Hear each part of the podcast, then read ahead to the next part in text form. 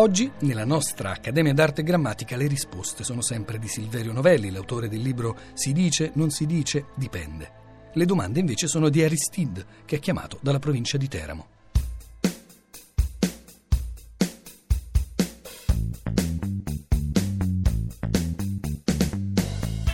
Sono Aristide, chiamo da Tortoreto, in provincia di Teramo. Mi piacerebbe sentire il parere di qualche esperto sulle differenze di significato tra islamici e islamisti, Islam e islamismo, cristiani e cristianisti, cristianesimo e cristianismo. Grazie. Vediamo.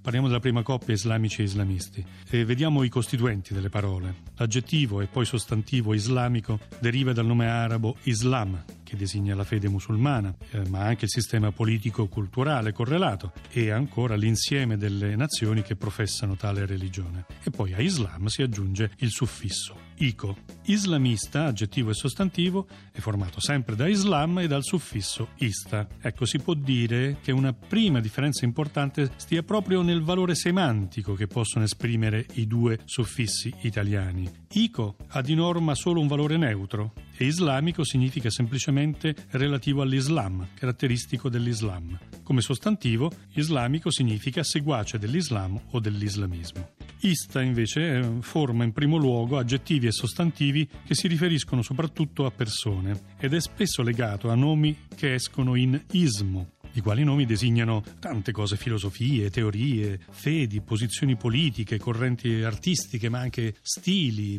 mode. Ma sia ismo, e qui il problema si pone, sia ista possono essere adoperati anche per dare una connotazione negativa, ironica o polemica alla base nominale cui si affidano.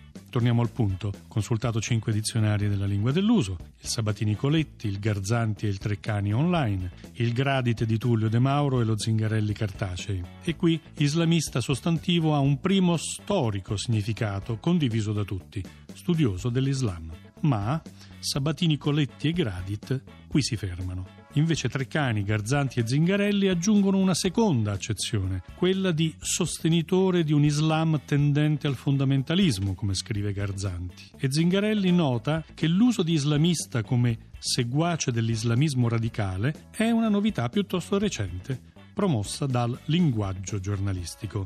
E leggendo la voce islamismo, per l'appunto, abbiamo la conferma dell'esistenza di due atteggiamenti diversi da parte dei nostri lessicografi. Per Sabatini, Coletti e Gradit si tratta di un semplice sinonimo di Islam. Per Treccani, Garzanti e Zingarelli, oltre a questa accezione neutra, c'è anche quella più recente di tendenza fondamentalista, integralista e radicale che si esprime all'interno dell'Islam.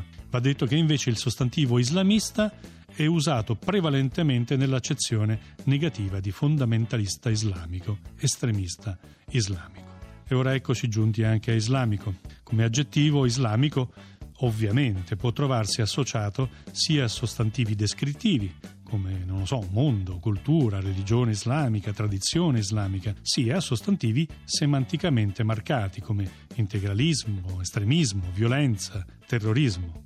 Come sostantivo, viceversa, islamico non è invece investito esplicitamente dalle connotazioni negative che si legano oggi a islamista, anche se c'è chi è riuscito a dare il suo contributo ad avvicinare islamico ad islamista cristianista è molto meno diffuso di islamista, è un aggettivo e sostantivo di conio molto recente e comunque non può essere mai e poi mai sinonimo di cristiano.